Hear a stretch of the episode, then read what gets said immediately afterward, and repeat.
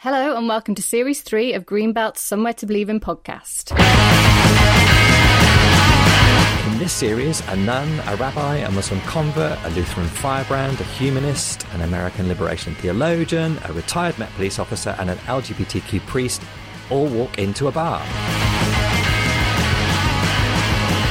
You know, they always say don't talk about religion or politics. Well, funny that, because that's what we like to talk about most at Greenbelt. Perhaps that makes us impolite. Find out and join us in this series of no holds barred conversations with extraordinary people who are prepared to wear their hearts on their rolled up sleeves, for whom faith isn't personal, who get stuck in because of what they believe. Hi, Catherine. Morning, Paul. Are you watching plenty of football? There's this football tournament on. I don't know if you've heard about it. It's coming home. It's coming home. Are you excited, Catherine? I I do get caught up a few times in football. Um, I get caught up in the World Cup, and I and I have got caught up a little bit in the Euros. Not really about the football. I think it's just like I get caught up in the excitement of it. Especially when we can't be at festivals or mass gatherings and events. You know, we've got to have something in our lives, haven't we, to get the juices flowing. Exactly. I must confess I've been watching a little bit too much football. Um, but, you know, it'll be over soon and then it won't be coming round for another two years or whatever. I didn't know you were a football supporter. Well, I used to be when I was younger. I think as I've grown older, I've become less and less and less a football supporter for a whole heap of different reasons. But yeah, when it comes to the big tournaments, I do like to watch along.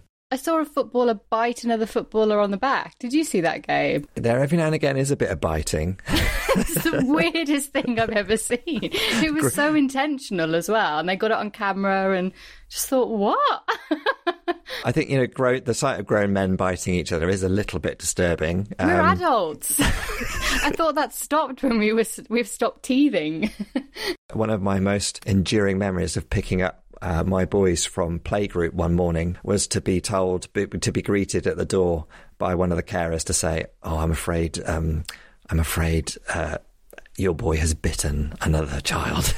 and you're just mortified. But you know, fancy if you're like uh, the mother of an international football player and you're told.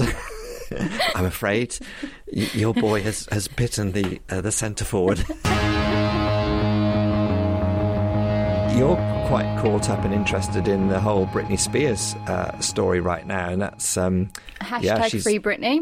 Hashtag Free Britney. She's been speaking in court, I think, for the first time directly into her case. What what can you tell us, Catherine?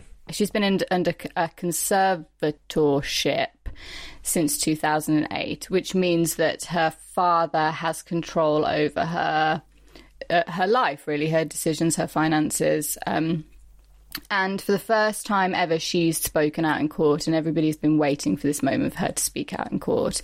What did she say, Catherine? She said that she wants the conservatorship to end. She said that it's caused more harm than good. She said she deserves a life and she wants a few years off and not to have to work, and, and that the people around her need to be reminded that they work for her.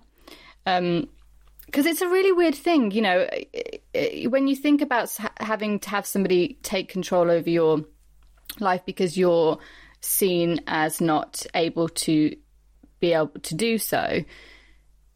That's understandable, but I think it's the way that she's also been made to work during this time and make a lot of money and take up um, things like a stint in Vegas doing her show for a few years there, a big show, making millions and millions of pounds. And if if she's able to work in that kind of capacity, then why is she not able to make decisions about her life?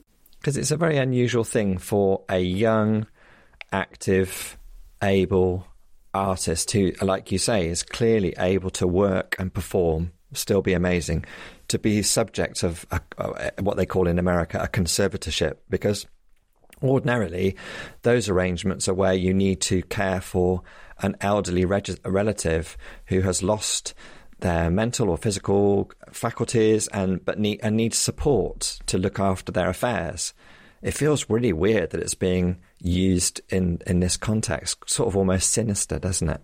It does. It, and when you team that with the continuous um, social media posts that are happening and the continuous work that is happening, it's a really odd, uncomfortable thing to have sitting side by side. It doesn't seem like she's 100% happy and good, which she's also come out and said now. She's come out and said, I am not happy. I am depressed. I am struggling. Mm. But I'm being made to do this, these things. And I think one of the, one of the things that people are really finding difficult was that she talked about the fact that she wants to get married and she wants to have a child and that she has this IUD in her arm which is stopping her from getting pregnant and she's not allowed to take it out. And so there's a real question there about women's decisions about what they do with their own body because clearly she isn't able to make decisions on her own reproductive system, which is a theme in America. There's been a lot of um, stuff going on, a lot of a lot more heartache since the extension of Step Four. Festivals have been cancelling, Kendal Calling, Black Deer. But also, there's a concern, isn't there, that there has been this um, events research program going on that has been testing out various uh, events, but those results aren't being shared or published, are they, Catherine? No. So since May, um, there has been some pilot events where things have been tested around social distancing at events, mask wearing at events, being outside at events, being inside at events, with people getting tested before the events and people getting tested afterwards. And to see, um, it was to help us with our events this summer with our planning and what mitigations we might need to be taking and what things we need to be thinking about. And we were waiting for the events, the results of that to be published just before the June 21st deadline. Regardless of what happened to that deadline, we assumed and were told that those results were going to be published because they help in people's planning. Whether we whether that delay that 21st deadline got delayed by 4 weeks, people still need those results to help with their planning but those results have not been published. What what can you what can we say about the results of those tests? Because we know the results because you know we're we're party to them. The results show that, especially with outdoor events, that there is no significant increase in the risk of um, passing on COVID. That um, you know, a few people tested positive, but it wasn't any different to what would normally be te- people that would normally be testing positive in those areas and that kind of amount of people. Um, so they were really positive, and we were very positive about it. And potentially, one of the reasons why they're not being released is because they do not align with the government's optics about needing to push back that deadline. They would kind of counter that. They would bring up questions, they would confuse people.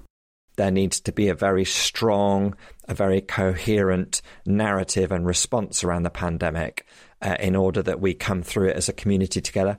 At the same time, there needs to be an openness and a truthfulness about things. It's getting that balance right. Yeah, on the one hand, we're facing something unprecedented and we need to all act in the common good there is the also in that moment there is the potential for us to be controlled at, in a way that is uncomfortable and shouldn't be happening in a democratic society, which is to hold back information and to be have our fears played with, have our emotions played with, in order to get us to act a certain way. Anyway, on that bombshell. Let's um, let's introduce our guest. Um, who are we talking to this week on the podcast, Catherine? Well, this week we're talking to Mpho Tutu. Um, she has been to the festival before a few years ago. We think about 2014, 2015. On her website, she describes herself as an artist, a speaker, and a writer. She's come up through the church as an ordained priest, and she's served in the States and back in her home country of of South Africa as a priest and now lives with her partner in Holland. She's also worked closely with her father, Desmond Tutu, uh, over very many years, helping him to manage the uh, Desmond and Leah Tutu Foundation, which does all sorts of amazing good work in South Africa and beyond. Um, and she still has very close links uh, with the work of the foundation.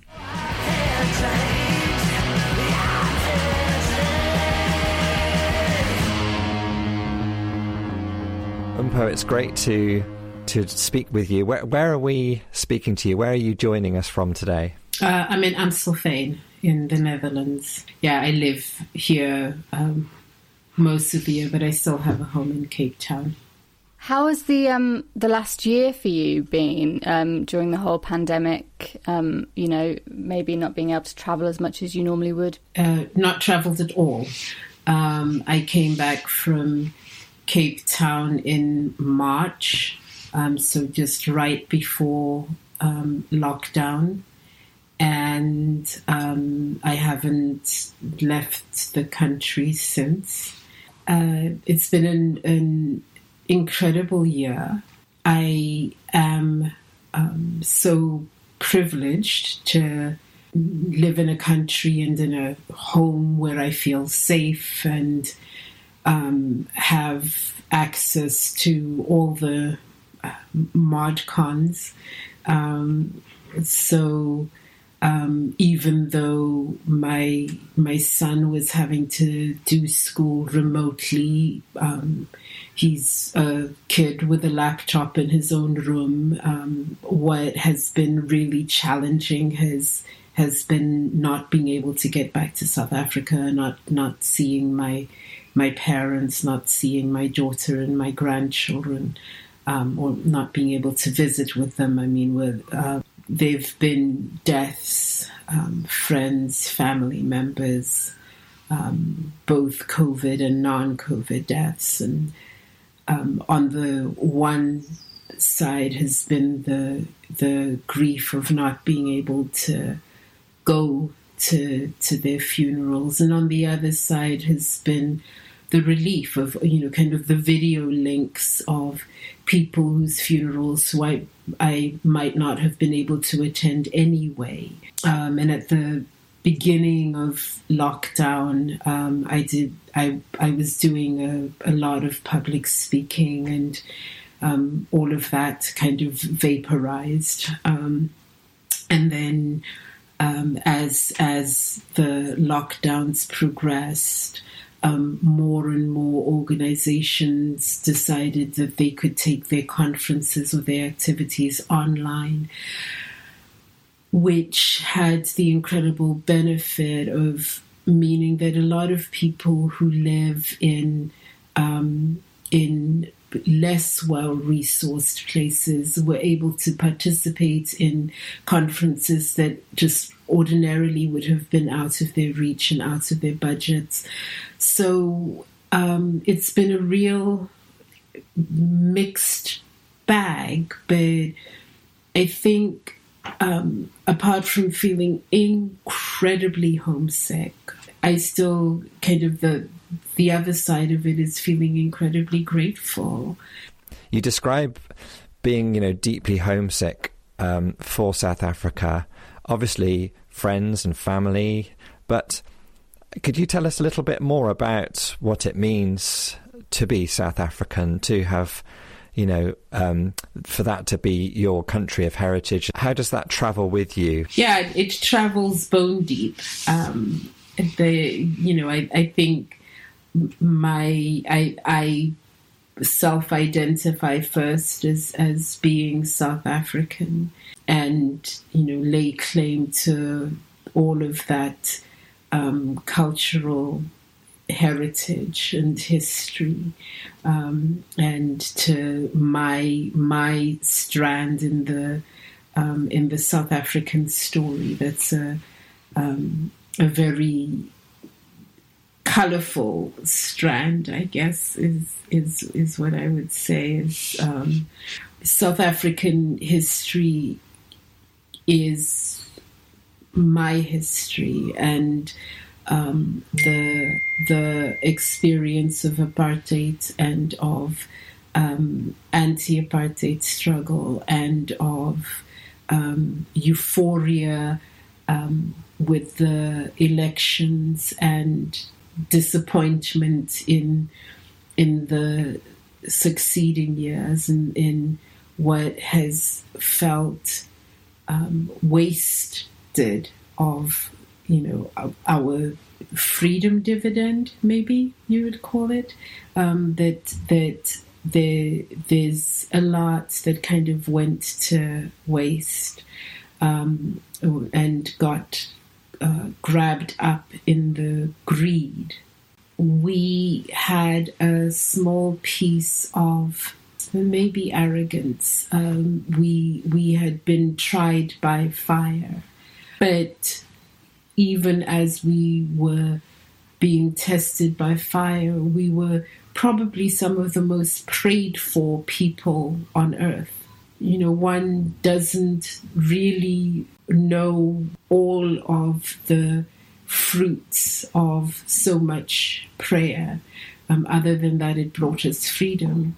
You know, once we had gained freedom from apartheid, from the um, racism that was on the books, then you know I, I, think both that the world community thought okay well we're done now and we can move on because that prayer is no longer necessary and let's turn our attention somewhere else. And for ourselves as well that we had some vision of democracy as being something like a spectator sport. You buy your ticket so you you know you make your vote so you've you've paid for your ticket and then um, and then the democracy is supposed to kind of run itself and that there's that we hadn't realized the necessity for vigilance that the fact that you voted those people in doesn't mean that they are always going to be acting in your best interests, um, and that's uh, that's been a hard lesson to to to learn and to take in. Paul's a little bit older than me, and so I couldn't tell. he re- he remembers the time of um, the global anti-apartheid movement, and I and I and I don't at all. You know, I, I've heard it afterwards as, as a story and kind of a surface level story. And I wonder if you could talk to me a little bit about your experience of living in South Africa through that time it's impossible to convey how all encompassing the experience of living in, under apartheid was. It's impossible to convey the sense of um, tension with with which one lived constantly. I I remember um, as a teenager we, we lived in Soweto um, and my parents had decided that they were never going to have their children educated under the Bantu education system. And so my brother, my sisters, and I went to boarding school in Swaziland. And I remember vividly on, on one occasion, um, we had driven from Johannesburg to Mbabane, where the where the um, where where our high school was, and you cross the border from South Africa into Swaziland, and I just remember the the palpable sense of relief, um, and I hadn't realized the tension and the anxiety until I experienced the relief of not being constantly on watch, constantly wary, constantly afraid. As black people, you had to carry uh, what we called a dompas. It was a, really an internal passport that you had to carry with you at all times it was described as your book of life. Um, and from the age of 16, you were required to carry this document. And this document um, had in it a stamp for where you were allowed to work, if you were employed, it had a stamp that said that you were employed and what your employer's name was, and so on and so forth, and that you had the right to be in an urban area because you were employed by a white employer. If you had lived in an urban area consistently for 10 years, working for the same employer without interruption over those 10 years, you could be eligible for what was called a 10 1 a. which meant that you were allowed to continue to reside in that urban area, you know, whether whether or not you were fully employed. But that meant that the vast majority of people didn't have the right to live in an urban area, and so there were pass law arrests every day. Every time you saw the police coming, it was uh, one flavor of terror or another. After 1976, after the Soweto uprisings, which were the, the, the um, high school student led uprisings in 1976, um, Soweto became kind of an encampment with, um, with armored personnel carriers going up and down the streets um, almost constantly for a couple of years beyond that. Um, the design of South African townships was such that um, all of the black townships had a limited num- ways of ingress and and exit, and at each entry or exit points there was either a police station or a military base, um, so that that it was possible for the government to lock down. So it was really, I mean, it was a ghetto like the Warsaw ghetto was a ghetto. It was a, you know possible to be locked down and and um, you know so that you couldn't go in and out of the of the township or in and out of the city. Um, and you'll see still as vestiges of apartheid. The roads in the black townships are really wide, um, and they're they're wide and were generally well paved, um, so that armored, armored personnel vehicles like those you know, big armored personnel vehicles could traverse the streets easily. Um, and you can see the difference. So when you looked, at, you know, for instance, in in Cape Town, in what were formerly the white areas, the streets are really narrow um, because there was no no notion that you'd have to bring a military force into the into the white areas. The services um, in in the townships um, were in black townships were non-existent. For virtually all goods and services, you would have to leave the township. So to do your grocery shopping, so if you wanted to do major grocery shopping, that would have to be done in the white areas because grocery stores didn't exist in, in the black townships. When we when we tell it now, um, it seems like a fairy tale. Uh, you know, like what? How how could this ever happen? How could it be? Um, and yet, it's absolutely the reality of life for millions of Black South Africans. It was the reality of life for decades. Because of that sort of sense that you describe of always being on guard, always being wary, has that has that made you sort of like super vigilant or aware of wherever you see in life and in your experience? Uh, have you almost got a, like a radar that picks up the signs of where people are being, in a sense, segregated, oppressed, discriminated against because of I'm just trying to wonder, you know, does that give you something internally that is almost like a warning system for where, for spotting those similarities and those inhuman signs in the rest of your life, in the rest of the world? My vigilance is, is probably so ingrained that it is natural. It's very well. How would you? How would you not notice? yeah, I guess there is a kind of awareness, but I I think the lack of awareness is actually the privilege. Um, it's you know I don't I don't know because I don't have to know. Um, and I think, you know, South Africa was kind of an extreme example. Um, so, you know, for for decades. Um, the the South African government had the the the physical architecture of apartheid was that the black townships were cordoned off, um, were away from the main thoroughfares, so you had to be going there to get there.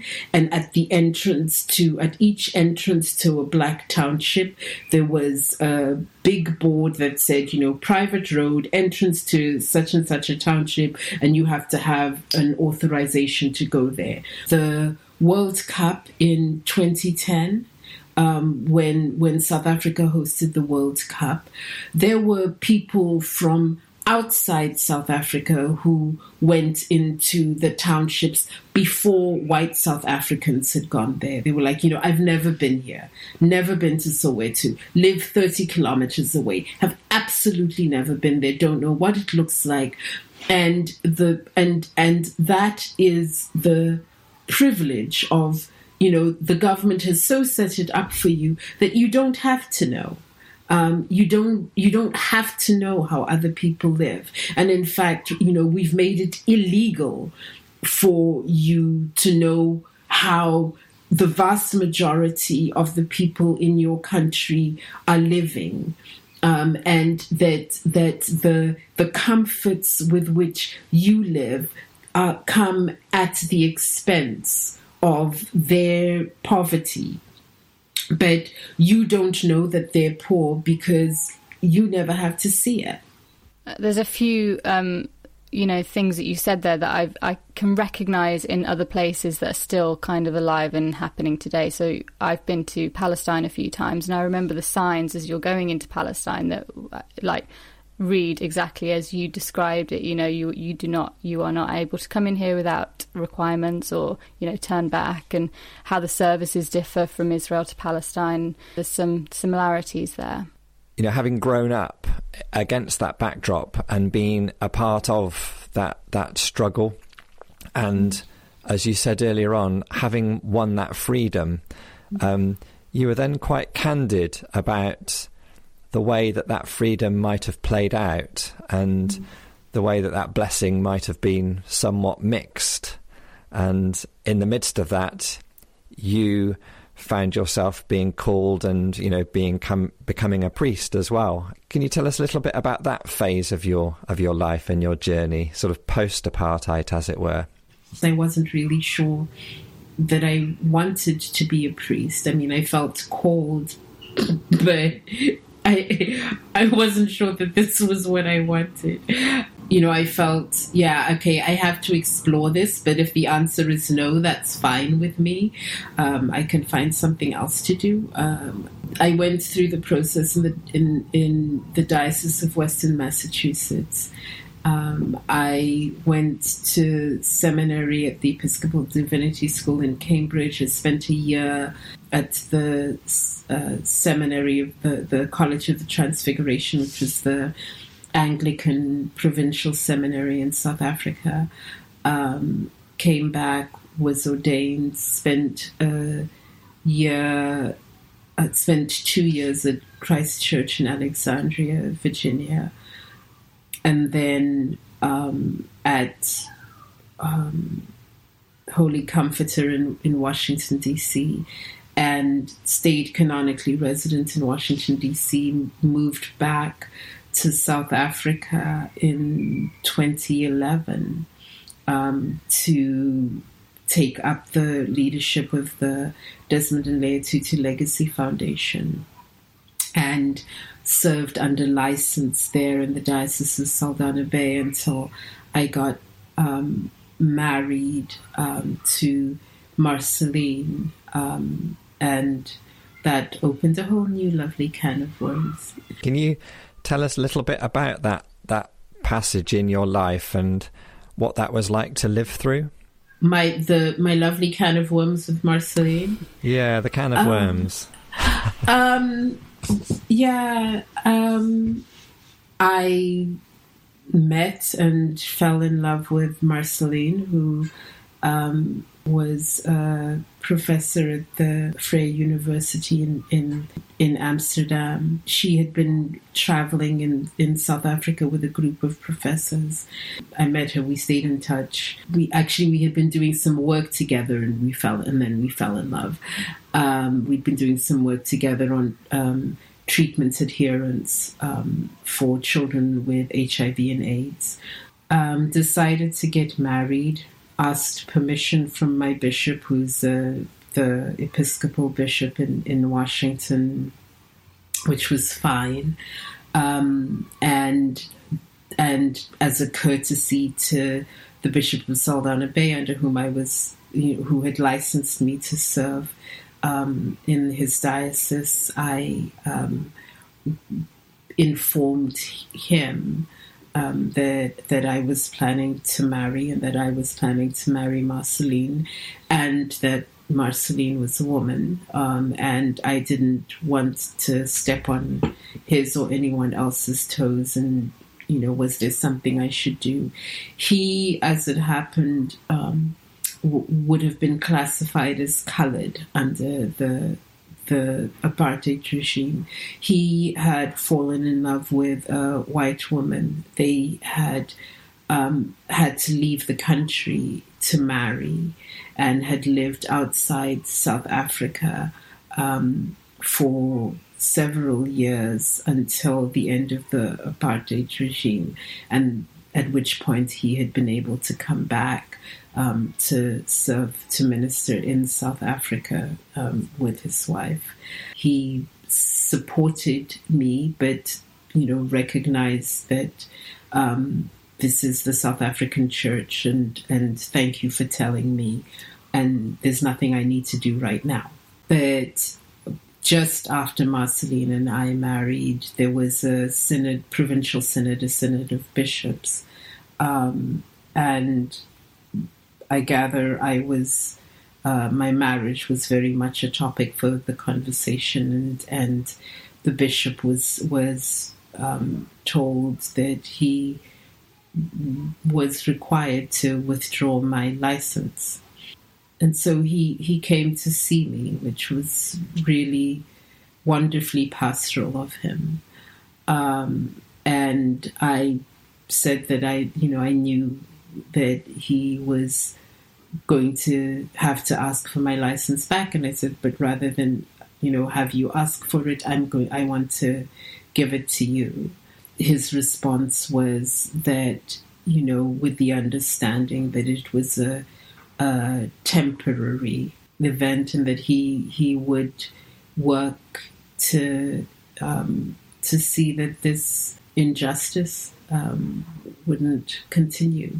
And he has. Um, he's been true to his word. He he has really been working on the issue of full inclusion for um, all God's people in all aspects of the life of the church. For my clarification, is there's there seems to be, and I don't know whether it's a one size fits all, but that that there isn't a problem if a member of the congregation can be gay, but that somebody serving in the ministry can't be married to somebody of the same sex. Is that is that right? It's not one size fits all. and it very much depends on um, on where one is. So in South Africa, the understanding is that if one is um, not heterosexual, um, then one is required to be celibate it seems like a kind of a, a, dubious welcome to be told that you're welcome, but. I guess that was quite painful having to, having had the joy of falling in love and being married, and then being faced with the prospect of realizing or recognizing that you couldn't actually sort of do or be who you fully wanted to be in South Africa at that time is that a, a pain that you still carry, or have you been able to move on and accept that's just the way things are, and I can I can get on. I can. There's still plenty that I can do. Oh, both and uh, not either or. There's yes, there's still um, incredible pain, and there is still plenty that I can do. At the time, I was still serving um, as the executive director of the Desmond and Tutu Legacy Foundation. And that was my primary ministry. And so, you know, my ministry in the church at that time wasn't wasn't my primary uh, ministry. And um, and yet it was still an, um, a searing pain because as as Anglicans we say our priesthood is ontological. When one is priested, one becomes something different. Um, it's like you know being baptized. When you are baptized, you're not the same as you were before. Something um, essential about who you are and about your identity has changed. You have a new identity in Christ. As a priest, you have a new role and a new identity in Christ. As a married person, you have a new role and a new identity in Christ. Uh, you know, it's not kind of a you put it on and you take it off. Um, it is uh, this is who you become, and and so it feels like being asked to engage in a perpetual lie to say, well, no, actually, yeah, when I'm here, I'm not a priest. Um, because I am a priest. that, you know, that is um, an essential part of my identity. I am a priest, I am a woman, I am a mother, I am married. Yeah, all of those are essential parts of my identity.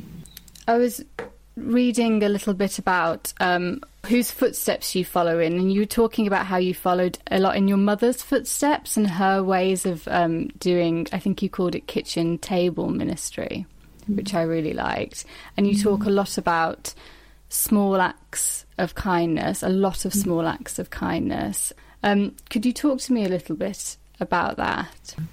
Well, two things. I think both of my parents had their own ministries. My father's was an ordained ministry, my mother's not, but no less a ministry for being not ordained. I think she has taken very seriously the royal priesthood of all believers.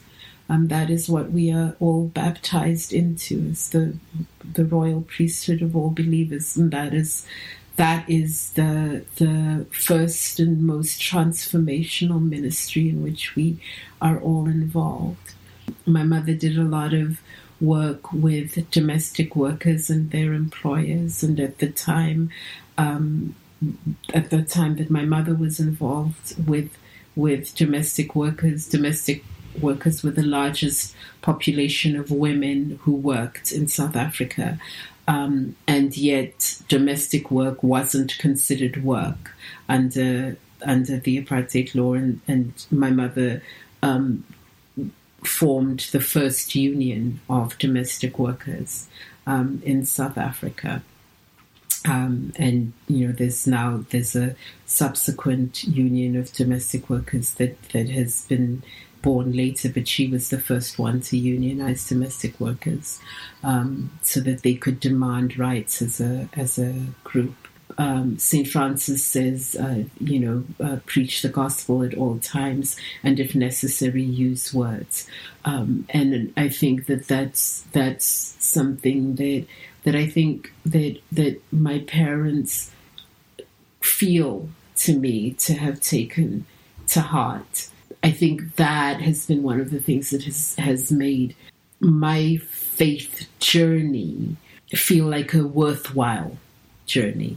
You know, I've had um, some living examples to, to look at and to see. Okay, well, how does how does faith decide which way you go when the path di- when the paths diverge? Is there also a sense in which you know you described your mother having established the first trade union for domestic workers in South Africa. And then obviously your father has been incredibly knitted into the the political story of South Africa. Is there a way that their faith, that your faith, is completely a political thing, a societal thing, as well as a? Per- it's not just a personal system. It's not just a personal spirituality. It seems to me that it's very, very, very political. Is that right? In a way, there's no such thing as a personal faith. If it's about you, if it's all about you, then it's not Christianity, it's something else. Christianity is by its very nature, all about us. How do we live together? The gospel doesn't tell us that at the end of time, when Christ comes and sits on the throne of judgment, that the questions that we're going to get asked are, well, you know, how many times a day did you pray actually? And were you wearing the right liturgical color? And did you go to the service and did you fall asleep during the sermon? Those those actually I I don't know. I mean maybe I'm not seeing it right, but I never noticed those in any of the gospel accounts. The questions were Did you feed the hungry? Did you visit the prisoners? Did you care for the sick? Did you give water to those who were thirsty? That, you know, that's what our faith is about. Our faith isn't about, you know, did you get to feel virtuous? No, our faith is about did you did you care for the people around you? It's almost like you've kind of simplified what faith is to people and almost simplified the choice that you have. I think that I've read on your website if you, mm-hmm. if you are confused about what to do, you do the most loving thing. We need to be reminded over and over again that we are all each other's concern.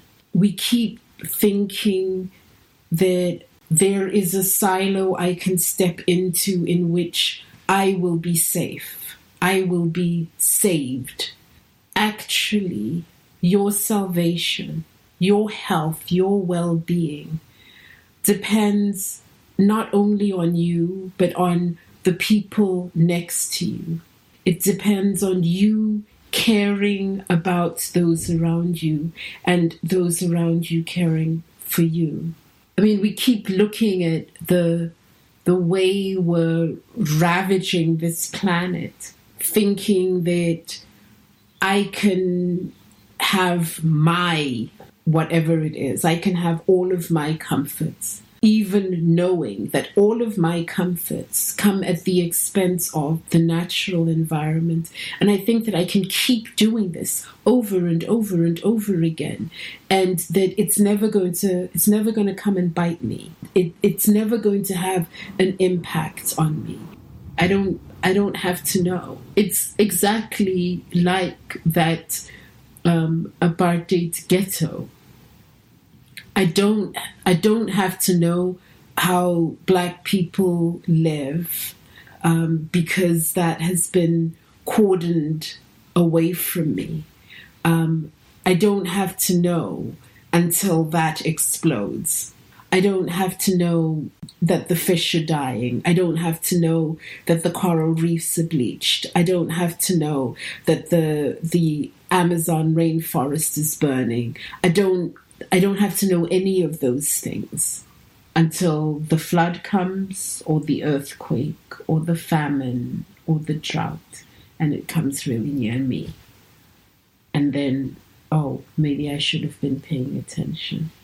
I'm conscious of the the sort of the idea, the the the very African idea that informs the work of the foundation and perhaps much of your theology, as certainly you described it there. That I, that idea of Ubuntu. Um, I wonder if you could say a little bit about that because I know for those people who have come to Greenbelt for a long, long, long, long time, that's been an idea that was introduced into Greenbelt's thinking as a festival at the time of the apartheid struggle gaining global attention. Um, but what does that mean, uh, and how does it connect to your Christian theology? As a Christian, I think that Ubuntu is a, a clear expression of, of Christian faith, that we are intimately interdependent. Ubuntu is described as the essence of humanity, our humanness. Um, and as human beings, we don't get away from each other. we don't actually get away from our interdependence.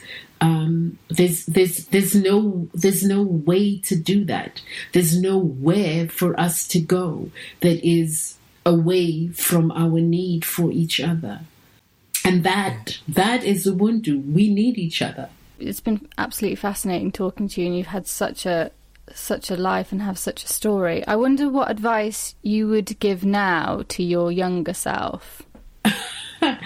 what advice would I give to my younger self? I don't know if I I dare to advise her. she was so damn headstrong. Uh, enjoy the journey. I think I only got to be here because of going through what I went through on my way here. And so there's nothing that I would take from her um, you know, all of the mistakes and the, I don't know. I think I liked her. Yeah, I like her. I don't think I've amassed that much wisdom to be able to say, here, have this, it'll make your journey easier.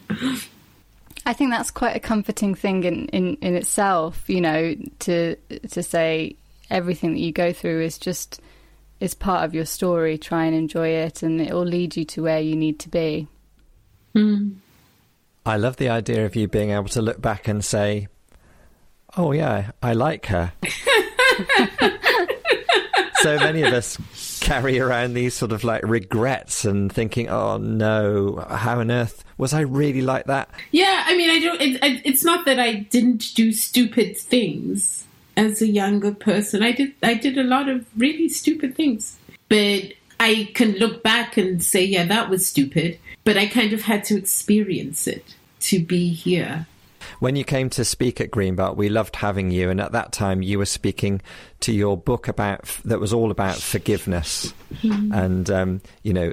Uh, many of us around the world have, have looked to the ministry of your mother and father and and then the Truth and Reconciliation Commission, etc. And we've seen sort of like a central thread of forgiveness that has been mm-hmm. there. And then, then we hear you saying, that you can look back at your younger self having made all those mistakes and think, but you know, that's that was me. That's that's what brought me here. And where does forgiveness is forgiveness a central to all that sort of sense of being at home in your own skin and identity? We're not condemned to be the worst expression of ourselves. That is no part of our faith. Our faith is that we are constantly invited to be the fulfillment of God's dream. And do we get it wrong? Yes. Will we get it wrong again? Yes.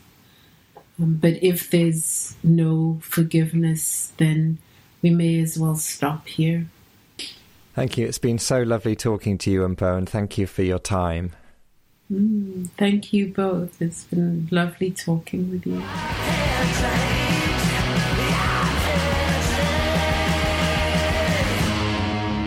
Did you enjoy that? Wonderful woman to talk to. So much for us to get into. There was one point in the conversation where Mpho was describing growing up under the system of apartheid in South Africa and you came in and you asked her, you said to her, Wow, what you've just said sounds really similar to the things that I've seen in Israel Palestine that that really struck you, didn't it? Yeah, there was. She was talking about the signs that you know before you went into these kind of black townships in South Africa, that there would be these signs saying that you cannot go here, turn around.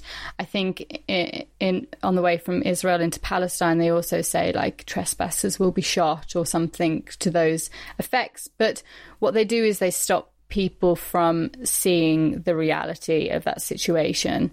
And all those, she described all those different permits that you can get after different amounts of time if you, uh, you know, all this com- very complex bureaucracy around who could go where with whom and why and all that sort of stuff. That that sounded felt quite familiar too. Yeah, it's it's difficult. I find it difficult to completely understand, if I'm honest. And I read all these different stories. Every every little bit you read about it, it's it's there's just so much. There's so much, and you can't get your head around it. It's it's all consuming. She was completely right. All consuming. When I was young and apartheid first came to my attention, and I tried to understand it a little bit, and I was reading and watching various stuff that was coming out uh, from South Africans trying to tell the story. I was left with the feeling there's no way that you can get through this because it's so dominant and so controlling and so complicated that you're never going to dismantle this. And yet, apartheid in South Africa was dismantled. And I find that really, really hopeful in a way. Do you see what I mean? It felt so completely there forever, and yet it's gone. It went. How did it go? Was there like one moment? Was there like, did someone just declare it over? Like, I, I don't actually know how that ended. I am hopeless at history and shady on detail, so I can't really tell you, Catherine. but I think one of the things I would say about apartheid in South Africa, but there was there was genuinely a global consensus that grew around the fact that this was just not on, and South Africa became regarded as a pariah state. It became you know, the global community looked in on it and thought, no way. And, you know, sanctions and boycotts, everything was going on. Every, we all stopped buying fruit and, and produce from South Africa. International sports people stopped going there to perform, to play and compete. There was a real big global consensus around the fact that this was not right. And that put the government under such pressure that they, they eventually they couldn't survive. They couldn't cope without that global connection and support in a way. That was I'm not saying that was everything, but that was certainly a part of it. Mpho uh, was an ordained minister in, in, a church in South Africa and then um, fell in love and married a woman and therefore gave back her license. You know, despite the fact that theologically and personally, that was clearly very frustrating and painful for her. She was very generous and warm about her local bishop, who didn't demand it of her in a sense, or you know, didn't just write to her and say, you know, you're out. Came to visit her, and she said she surrendered her license of her own free will rather than have him demand it of her. And he said that I really hope and I regard this as a temporary measure. I hope to be able to give you this license back one day. I think things will change. I think they're going in that direction, actually. I don't know how long it will take to get there, which is the sad thing. I mean, and hers is a high profile case because of who she is, and where she's coming from, the public attention that is on her family and stuff. But of course, her experience is what thousands, millions of people experience when they're trying to be active members of the church around the world, if they're gay, is they have this what what Mpho described as a dubious welcome. Yeah, you're welcome, but and you uh, she described it as being asked to engage in a perpetual lie. I, you know, last week on the podcast we were saying that the best of faith encourages people to be free, and yet when it comes to LGBT people in the church, they're being asked to tell a lie about who mm. they are. Mm. So not free. Yeah. Come and join us. Give yourself completely over to God and in service of your faith. Not that part. Not that part over there. Leave that at the door. If you don't talk about it, it might be okay, but leave it over there. It's interesting that, I, and I heard it, I've heard this from speaking to other people who are ordained in the church, talking about how when you do get ordained, it's like you become something else. And it doesn't matter whether you have that license, whether you're standing in a church, you have always, you are always changed. You are always that person, whether or not people around you are letting you be or not. So, and I think there's something really interesting about that and this kind of front dinner table ministry the fact that you don't need those kind of structures around you in order to do the right thing, to live in faith, to serve. Well, when I was little, I grew up in this little Baptist church, and one of the key things that my grandma and granddad would talk about, and this church in general would talk about, was this idea of the priesthood of all believers, which is, and Mpho mentioned that again, which is a complicated way of saying exactly what you're saying. You don't need all the structures and the fancy clothes and the titles. If you believe, if you have a faith, we all have the ability and the duty to just get on and serve and do the right thing and to love others and and to make a difference and that's tremendously liberating. You know, no matter what the institution is telling us, no matter its foibles and its complexities and its hang ups, we can, in a sense, despite all that, just get on and do the right thing, which can be really difficult. But I think that at Greenbelt, that's what I, I almost value the most is a whole community of people who are saying, despite everything, I still believe and I still want to make a difference that is, I find that really, really hopeful and moving. That's a really strong faith as well, isn't it? Because I guess, like, one of the easiest things to do in that kind of situation and understandable things to do in that situation is to walk away and to say, this isn't for me. But that personal faith must be really strong to go, I'll carry on in spite of all of this.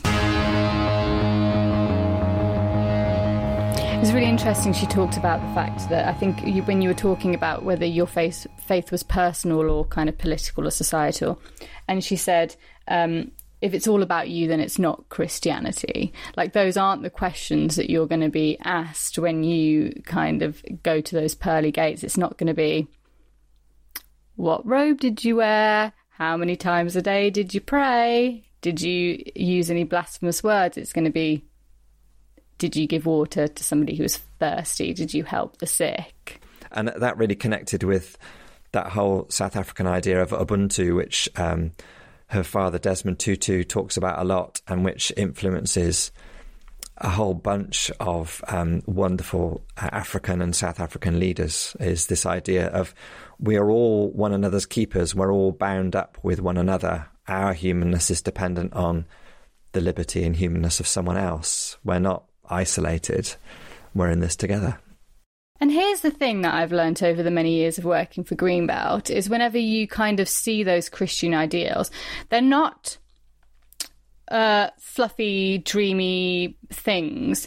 They're their reality. Like we talked a lot about, um, I think in the first podcast about inequality and how um, that affects everybody around you. Like, if you have an unequal society, eventually you will be affected by it your health, your well being, the life around you.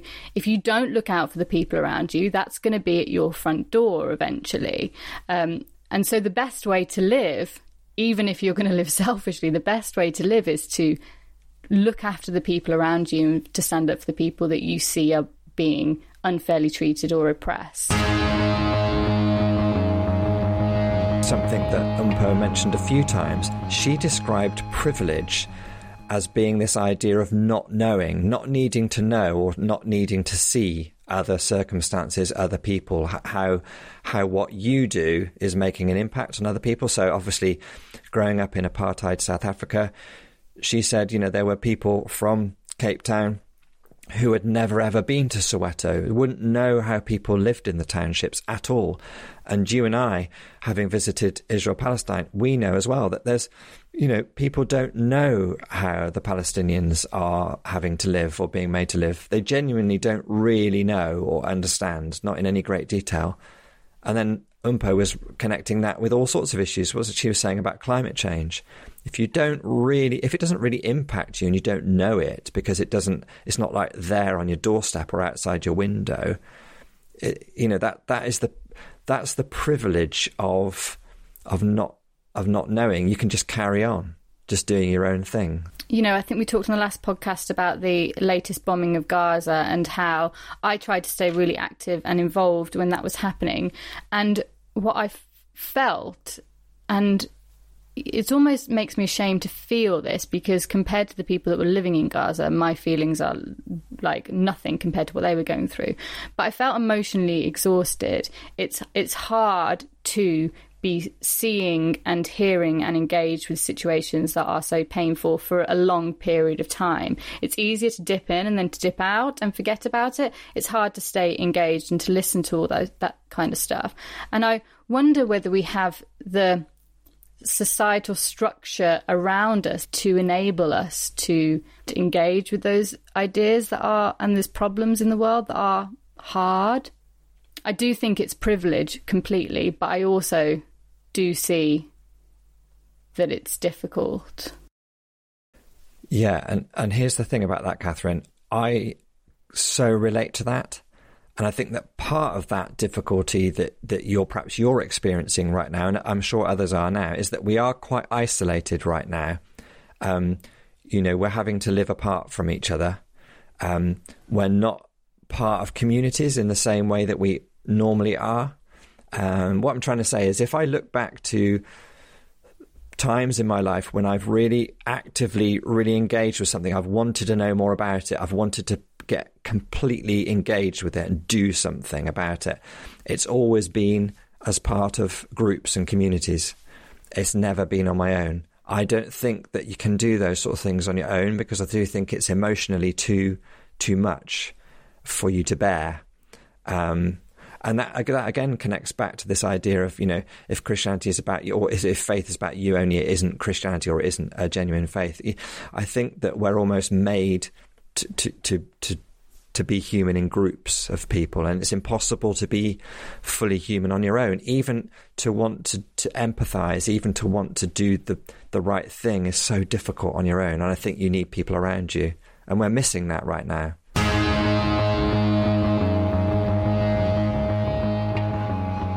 Wonderful guest, and perhaps we can get Mpho back to the festival one day. Perhaps you might even bring her dad. That'd be great. Who are we talking to next week on the podcast, Catherine? Next week, we're talking to Andrew Copson, who's the Chief Executive of Humanists UK. Well, we thought that in a series that was looking at belief, we needed to talk to a humanist as well to find out more about what humanism is about. And uh, it was a very, very interesting conversation. Super interesting. And you said I sound quite clever, so I'm excited to listen to that.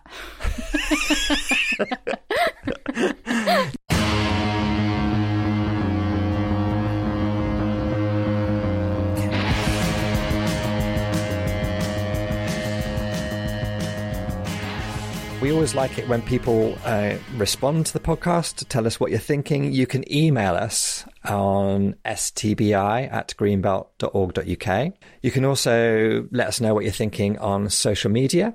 Our Twitter is at Greenbelt, our Instagram is at Greenbelt Festival, and we're Greenbelt Festival on Facebook too.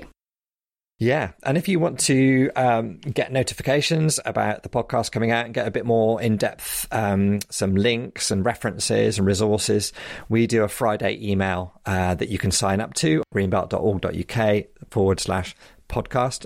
We'd like to say a few thank yous to the people who help us make these podcasts. Thank you to Daisy Ware Jarrett on the staff team who helps us produce this podcast. And thank you to Paul Truman, again on the staff team, who helps us frame the episode and to Josh and Jake on our Recorded Talks uh, volunteer team. They help us edit this whole thing and put it together, make it sound half decent. So thank you very much to them. And one big thank you to uh, Lee Bains from Lee Bains and the Glory Fires for the use of his track, which we use in our titles.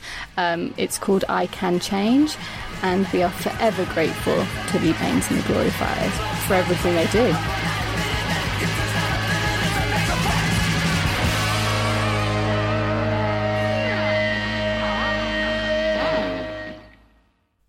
Didn't know they were teaching white privilege in in our our RE RS studies. All I can say is when I talk to my kids about about these sort of things. Um, it's one of the things in the curriculum, and it's it's one of the things they're taught that they find most interesting is when they learn about colonialism and privilege. They find it really interesting, and they do find it quite upsetting. Not upsetting as in a way that they cry themselves to sleep at night, but they it does disturb them and I don't think that's a bad thing. I think that's a good thing. And I would rather them, you know, if Mpho was saying that privilege is about not knowing, I'd rather that they know and, and, and feel a little bit sad. I think it's okay to tell people that the world is broken. And I think it was was it Ben Kaplan we were talking to, and it's like a very Jewish idea that even in moments of happiness, like that moment where you have two people getting married, that they would smash a glass to be like, but the world is still broken and we've still got work to do. and I really like that. I think that that is almost missing too much, trying to protect people and not show how broken this world is. Absolutely. To quote Leonard Cohen before Ben Kaplan, there's a crack in everything, and that's how the light gets in. Who are we talking to next week on the podcast, Catherine? Do you know who we've got lined up? it's Anne. Next week, we're talking to Andrew. yeah, I know. It's in my ear. of course, you know. It's on the list. uh, next week, we're talking to Andrew Copson, who's the Chief Executive of Humanists UK.